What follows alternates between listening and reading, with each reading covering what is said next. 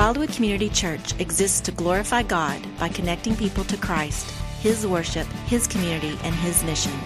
To contact us or for more information, see our website at wildwoodchurch.org. You know, over the last few weeks, we have been looking at Matthew chapter 13 in a series that we have called Like. And the reason why we call it like is because in Matthew 13, Jesus teaches a bunch of parables where he says the kingdom of heaven is like, and then he would talk about something from agriculture, he would talk about something from fishing, something from their world, their life that they understood, and he would use it as an analogy to teach us about something that we don't know but need to know about, and that is the kingdom of heaven. And so we've been walking through these parables over the last couple of weeks. Last week we talked about the parable of the sower, one of the most famous parables that Jesus teaches. And today we're going to talk about the parable of the wheat and the weeds. And so we're going to look at that together from chapter 13, uh, verse 30 and around there uh, in just a moment. But before we get there, I want to just uh, ask you all a question. And that question is this the last time you flew on an airplane, okay, so go back to that spot. The last time you flew on an airplane, did you listen to the safety speech? You know, at the beginning of the flight, someone who works for the airline will, will stand up and will go through what to happen in case of a loss of cabin pressure, in case the plane crashes into a lake, what you might use as a flotation device. You know the presentation, right? Did you listen the last time it was given? No. Why not? They're trying to save your life, okay? Why did you not listen to them? Well, I think that the answer is fairly obvious because we don't expect the plane to crash. Think about this. If one out of every two planes crashed, would you listen to the safety speech? No, you wouldn't. You wouldn't fly on the airline. But if one out of two planes crashed, you absolutely would listen to that safety speech. Not only would you listen, but you'd be elbowing the person next to you saying, pay attention, turn off the iPad. Take off the headphones. Listen to that person. They are speaking about your life. And yet we just tune it out because we don't think that there really will be any kind of an accident. You know, I was thinking about that today because today we're going to look at a passage of scripture that talks about judgment from God that is coming. And we're going to talk about the gospel and how we can be saved from that judgment through Christ alone. And even as I mention that topic to you, some of you are tuning out. Some of you are going, you know what? Been there, done that, heard it over and over again. But let me ask you, even if you had heard the safety speech on the airline a thousand times, if you thought the plane was going to crash, would you listen? Friends, it's not a 50% chance that God's judgment is coming. It's a 100% chance that God's judgment is coming. Every single one of us in this room, every single person on the planet will one day stand before God on Judgment Day. And knowing that that day is coming, how do we live our lives now? How do we order our lives today? Well, Jesus tells a parable to remind us of the coming judgment so that we might turn to Him while there's still time. And the parable that we're going to look at that illustrates that point is the parable of the wheat and the weeds from chapter 13, verses 24 to 30, and then the explanation that Jesus gives in verses 36 through 43. So if you've got a Bible, Go ahead and turn to Matthew chapter 13. We're going to spend the bulk of our time this morning in those verses. Jesus was teaching to them in parables, and in verse 24 it says, He put another parable before them, saying, The kingdom of heaven may be compared to a man who sowed good seed in his field. But while his men were sleeping, his enemy came and sowed weeds among the wheat and went away. So when the plants came up and bore grain, then the weeds appeared also. And the servants of the master of the house came and said to him, Master, did you not sow good seed in your field? How then does it have weeds? And the master said, An enemy has done this. So the servant said to him, Then do you want us to go out and gather them up? And he said, No, lest in gathering the weeds you root up the wheat along with them. Let both grow together until the harvest. And at harvest time, I will tell the reapers, Gather the weeds first, bind them into bundles to be burned but gather the wheat into my barn. And so Jesus teaches this parable out in the open where his disciples are, but also where a number of other people in the crowd were listening in. And after Jesus teaches that, he goes into a house and his disciples gather around him. They say, Hey, Jesus, tell us what that parable was all about. Explain it to us. Verse 36, it says, They left the crowd. Jesus left the crowds and he went into the house, and his disciples came to him, saying, Explain to us the parable of the weeds of the field. And Jesus answered, The one who sows the good seed is the Son of Man. The field is the world, and the good seed is the sons of the kingdom. The weeds are the sons of the evil one, and the enemy who sowed them is the devil. The harvest is the end of the age, and the reapers are angels. Just as the weeds are gathered and burned with fire, so will it be at the end of the age. The Son of Man will send his angels, and they will gather out of his kingdom all causes of sin and all lawbreakers, and will throw them into the fiery furnace. In that place there will be weeping and gnashing of teeth. Then the righteous will shine like the sun in the kingdom of their Father. He who has ears, let him hear. And so, friends, Jesus teaches this parable of the wheat and the weeds, and then it's explained so that you and I, even today, might know the meaning of this story. In order to help us not only look at Jesus' explanation of its meaning, but also hopefully for us to remember it and keep it fresh in our minds in the days ahead, I want to use a quote that maybe will help us organize our study of this parable from the great American philosopher Yogi Berra. Uh, Yogi's one of the most quoted people in American sports. And there's a quote that Yogi gave all the way back in 1973, in August of 1973. Now, I was like a week old when he said this, so I don't remember him saying it. But it's been said over and over again so many times that, that I've, I've heard it again and again. And, and it's this famous quote where his team, the Mets that he was managing, were in last place on August the 30th with just one month left in the season. And a reporter came up to Yogi and said, Yogi, what are the chances for the Mets this year. And Yogi said, What? It ain't over till it's over. That's what Yogi said. You ever heard that quote? It comes from this wise man, and every English teacher in the room is cringing right now. But we're going to use that outline of that quote to help us understand this parable because, friends, I think what Jesus was saying when he talked about the parable of the wheat and the weeds was he was trying to let us know that it ain't over till it's over. Now, we see that first by talking about the fact that it ain't over, meaning this era in which we live, the time, the season, the age in which you and I are living on this planet is ongoing right now. You see, what we've seen in chapter 13 is that Jesus is telling these parables about this current age in which we live. And we see that because if we look at kind of a timeline of the earth, there was creation long ago, and then there will be a time that REM might call the end of the world as we know it. Okay, so there's this, this line of where the world is, is going from creation in the past all the way to the time that is the end. Now, inside the Old Testament, the prophets looked out towards the future and they saw two events. Now, they didn't recognize them as two events. They thought they were talking about the same time because they both dealt with the Messiah. But they saw two events. The first event that they saw was the birth of the Messiah. These were prophecies that existed about his you know, family tree, what family he would be born to. These were the prophecies that talked about where he would be born, the star that would shine in the sky, all of those kinds of things. There were prophecies about the first coming of Christ.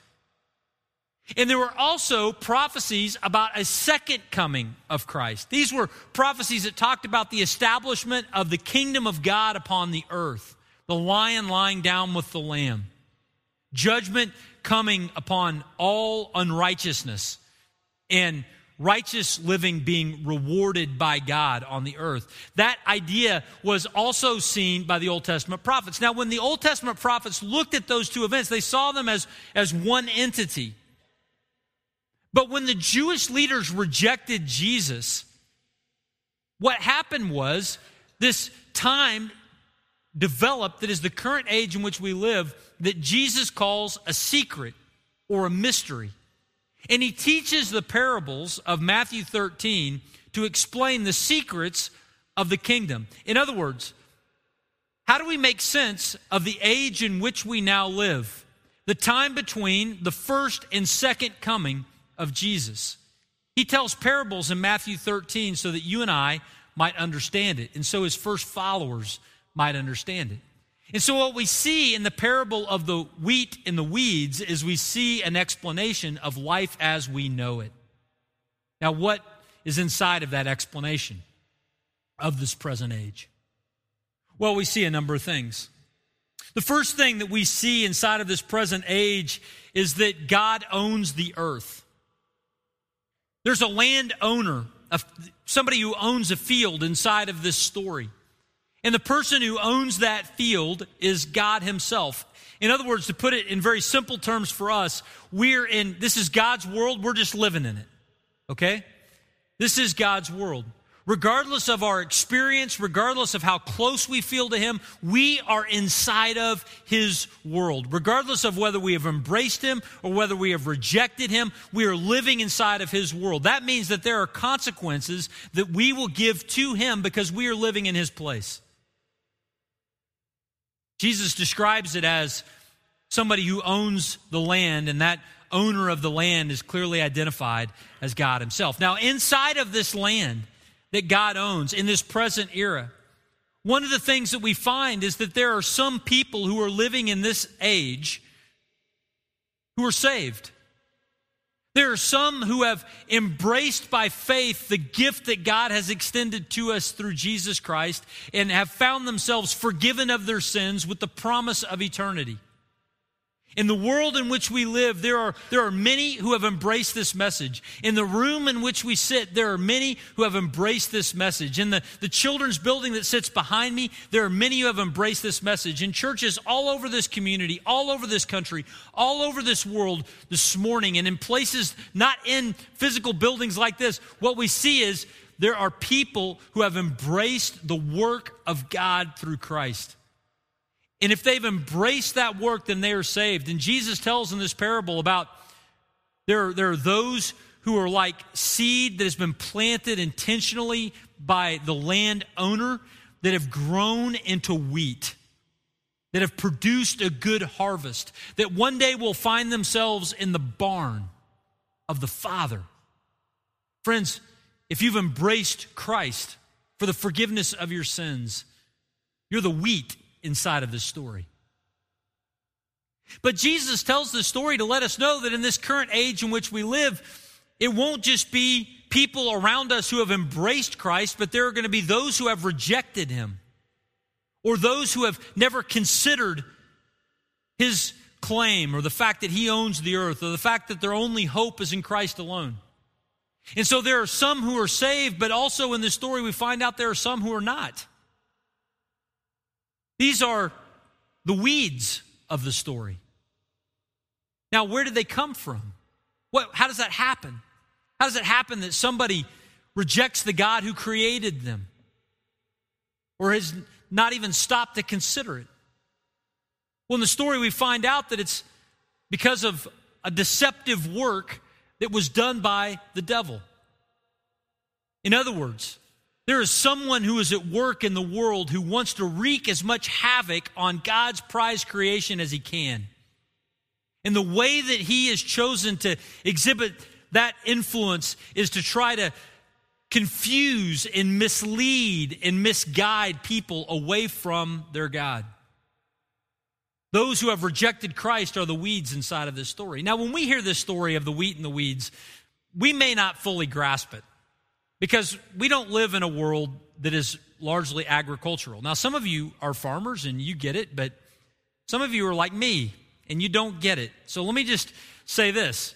When Jesus told this story, he told it with farmland all around him. He told it to people who got it. And when Jesus told this story, he told it to people who lived in a world where there was a law on the books in Rome about what to do to somebody that sowed weeds among your wheat because it was a common crime of spite. I mean, think about it.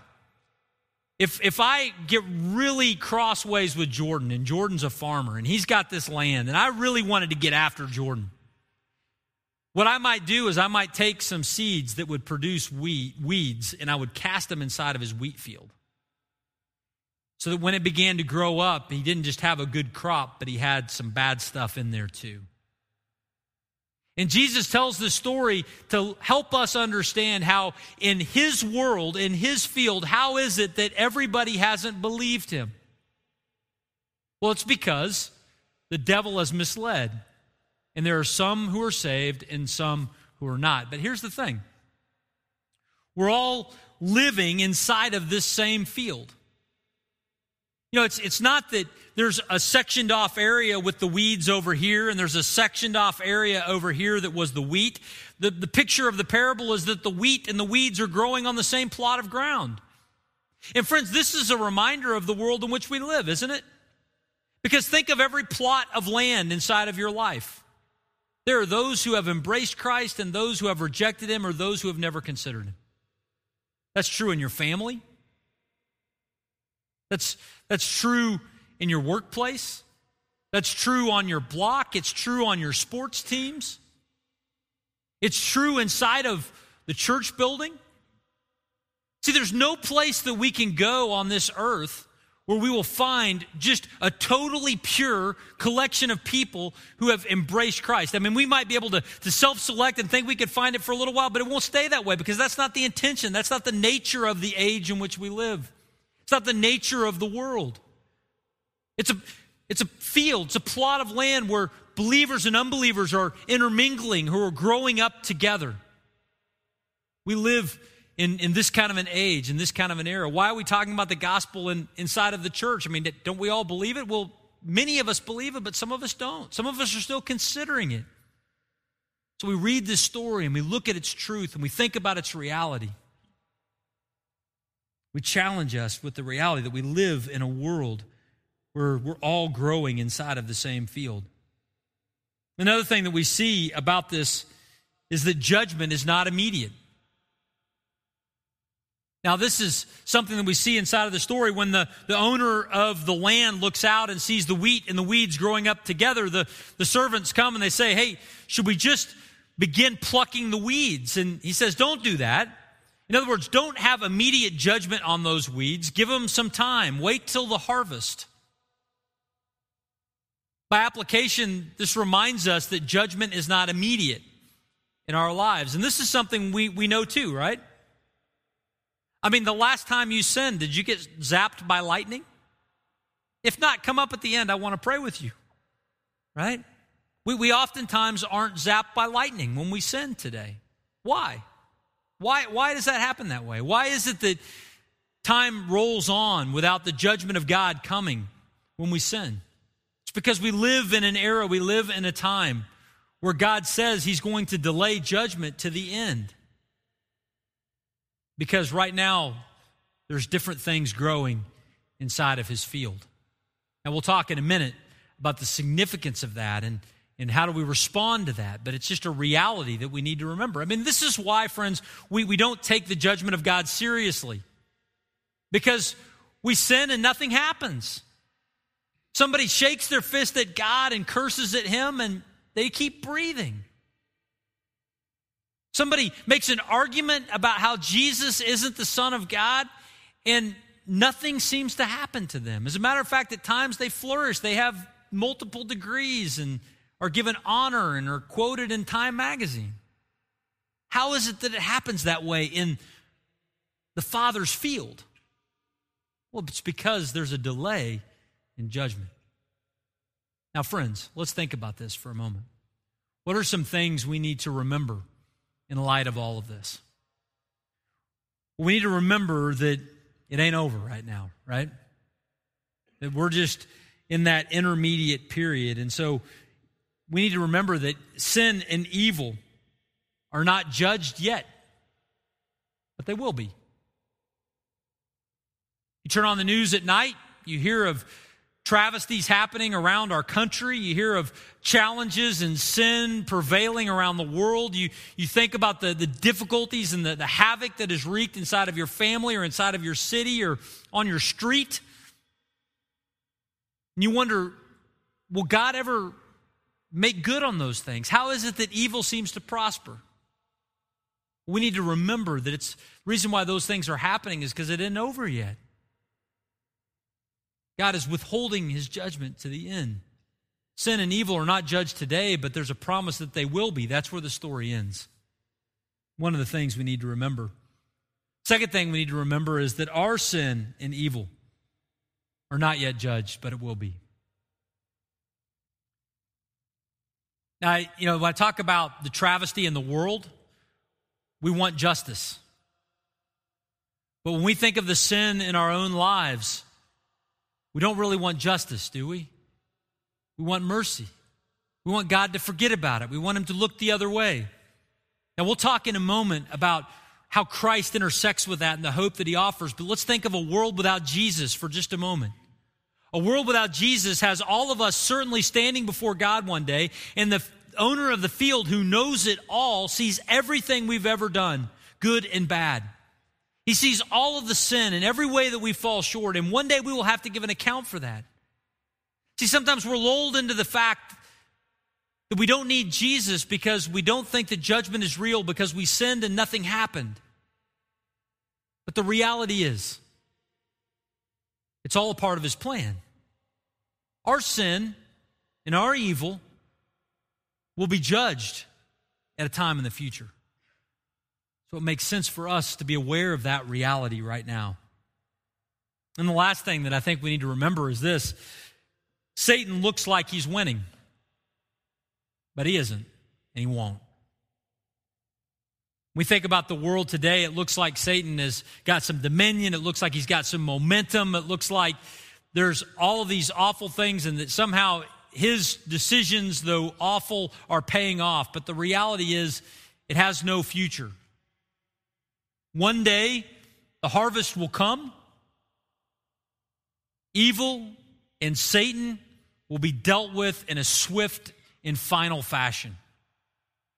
And so we can be reminded of that great reality that it's all coming to an end one day.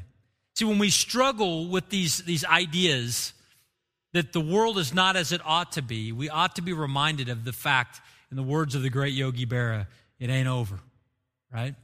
It ain't over. But guess what? It ain't over till it's over. And what we see inside of the scripture, inside of this parable, is we see a reminder that there will be a time when it will be over. It's not an infinite amount of time in front of us, but this world is finite. And our opportunities inside of this world are finite. They will come to an end one day. It's very clear inside of this, the story that Jesus tells that there is a time when the crops will be cut down. There's a time when the harvest will happen. And the, the implication and the application for us is there is a time when our lives will be over, and we don't know when that will be. If it will happen today, if it will happen tomorrow, if it will happen 10 years from now or 20 years from now. And guess what? Regardless of your age, you have no guarantee on how long that time will be. You don't know. But the story reminds us that life will end at some point, a harvest will come, and at that time, judgment will await us.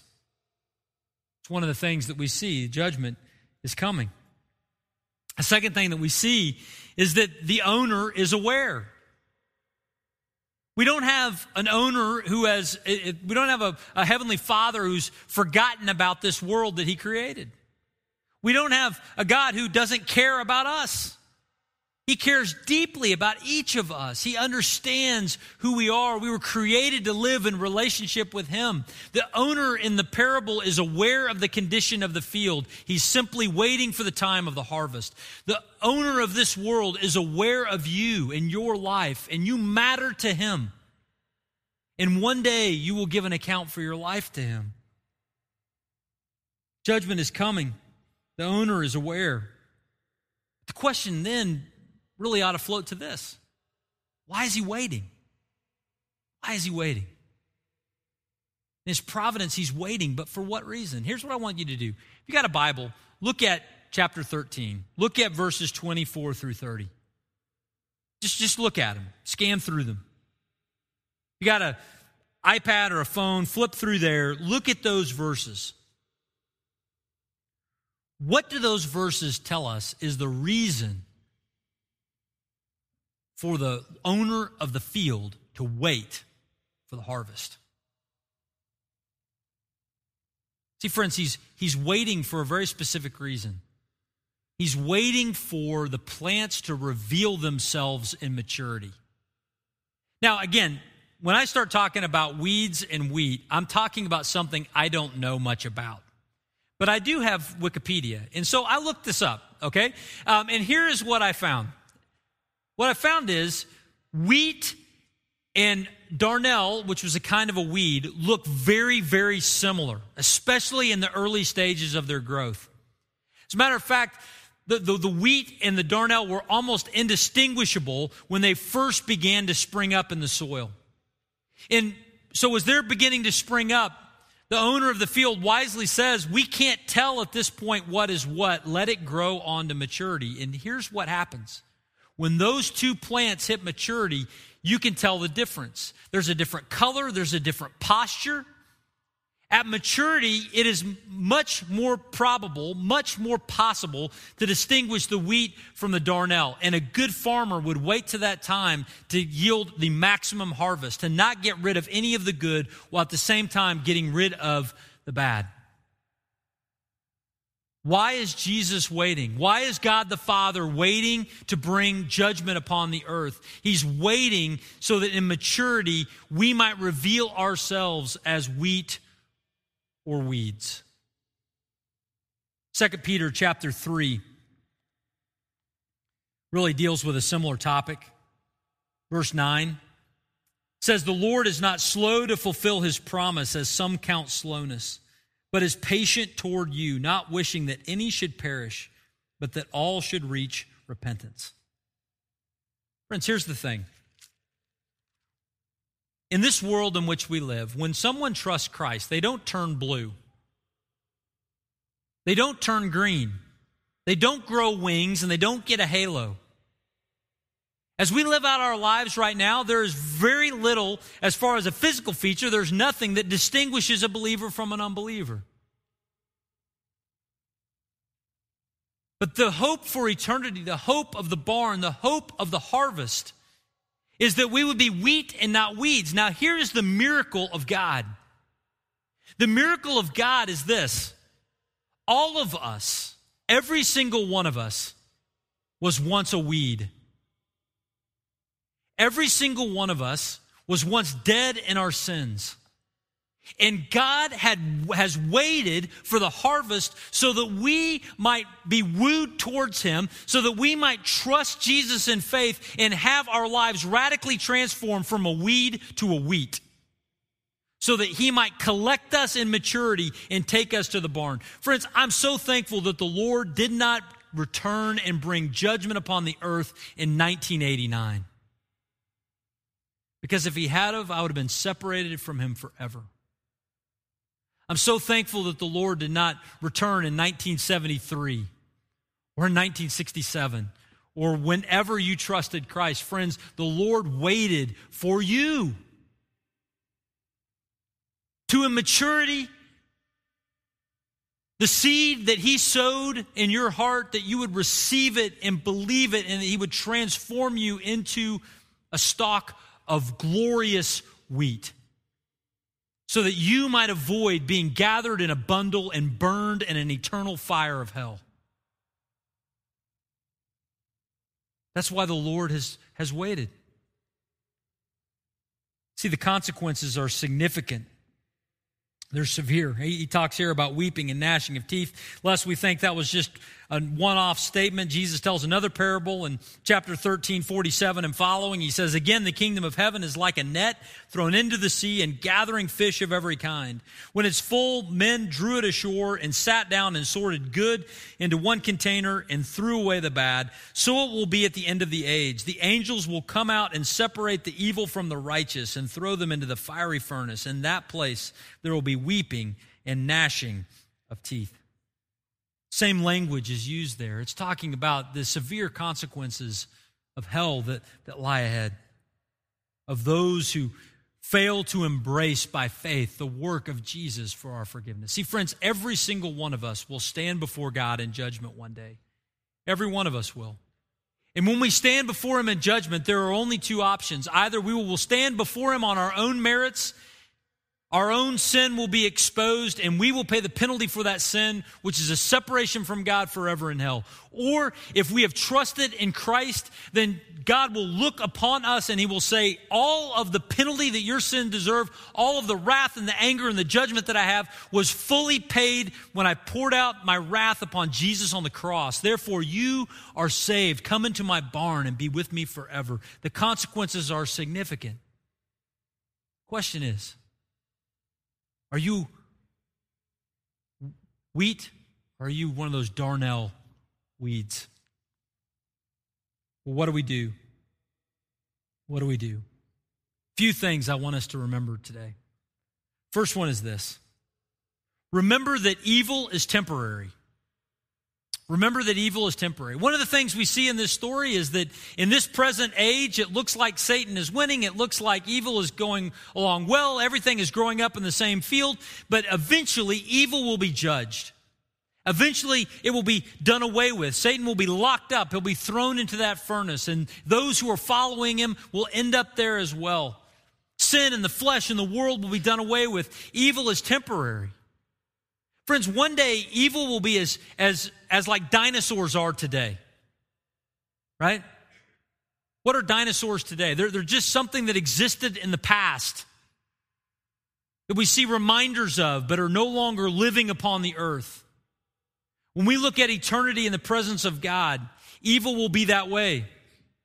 Right now, we live in an era where it looks like it is prospering, but it will not prosper in the end. There will be merely fossils remaining one day of the pain and the struggle of this earth.